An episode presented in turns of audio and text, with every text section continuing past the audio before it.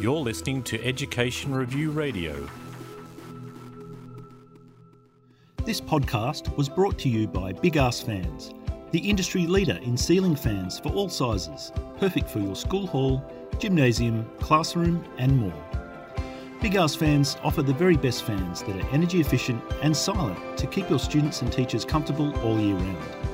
Let Big Ass fans help you create the perfect learning environment for happy and productive students. Hello, it's Wade Zaglas here, the Education Editor for Education Review.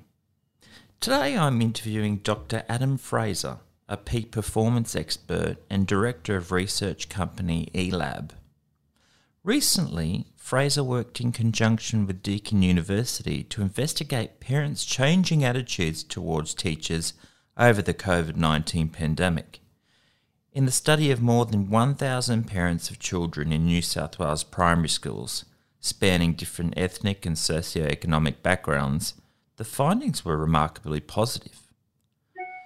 Dr. Fraser, did you or your colleagues expect such high levels of satisfaction and respect for teachers in this survey? For instance, 91% of parents said they had a greater level of respect for teachers following the pandemic and an almost perfect 99.7% was satisfied with the work of their child's teacher.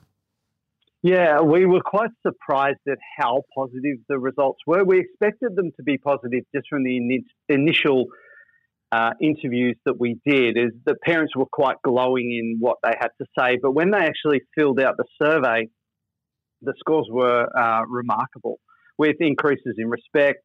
Um, you know, they also said that communication was excellent. Uh, they felt supported. Uh, their children were engaged in learning. Uh, but the biggest score was 99.7% of the parents that we interviewed, surveyed, which is over a thousand people. Um, they said that they were satisfied with how the teacher handled the COVID homeschooling situation. So, yeah, it's remarkable. Do you believe these kind of high results herald an ongoing new status or era of respect for teachers? Look, we you. Or, or, do you think this will disappear? You know, once we find that we get the vaccine for COVID, for instance.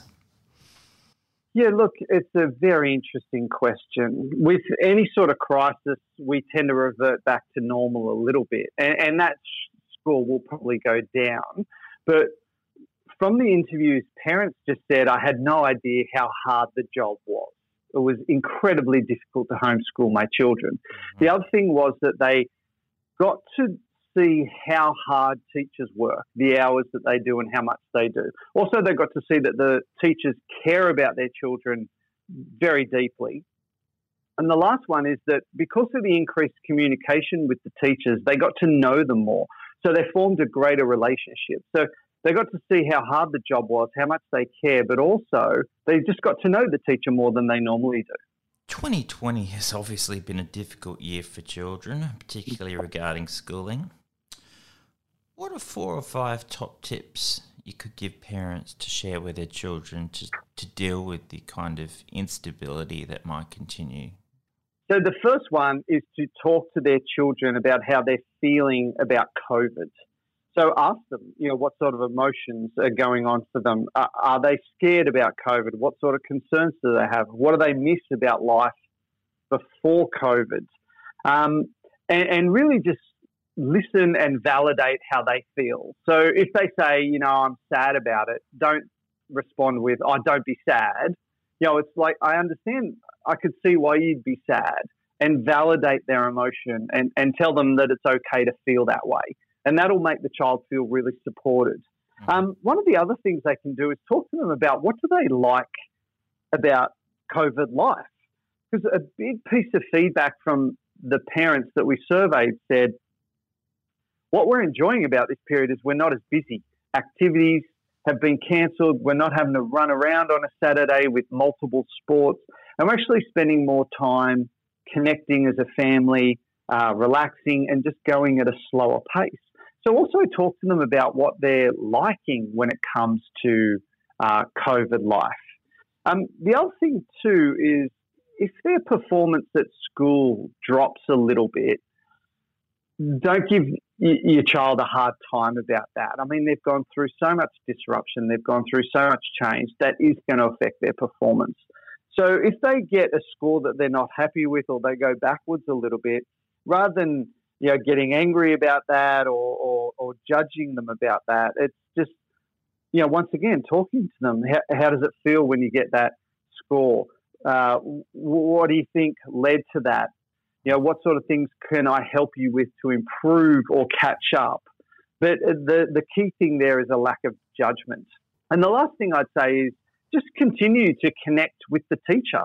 Like, give them feedback about how the kids are going, but don't only just contact them when something's wrong or, or something's bad, but also give them feedback about how you thought they handled COVID really well. Give them positive feedback about you know what you saw them do that meant a lot to you, and keep those communication channels open. And uh, one principal uh, that I spoke to said, you know, with our um, with our students, we do two stars and a wish.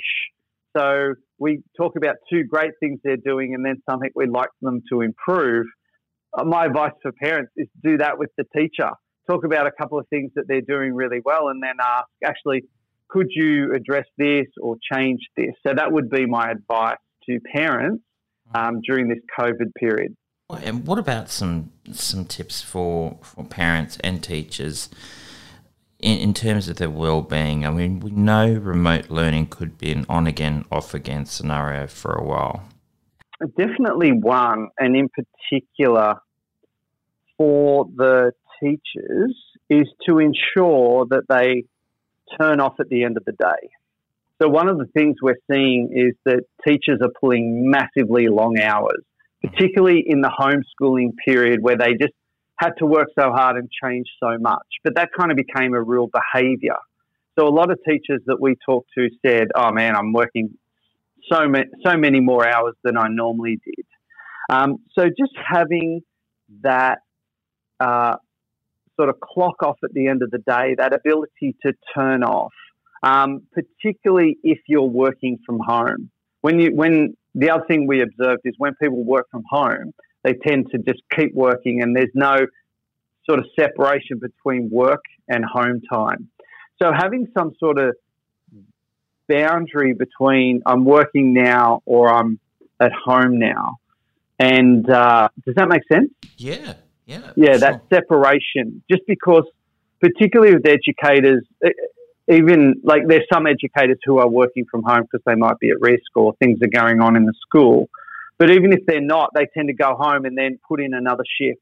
So it's just having that time where it is a clear, I'm no longer working and I shut off and then I move into family time and focusing on connection.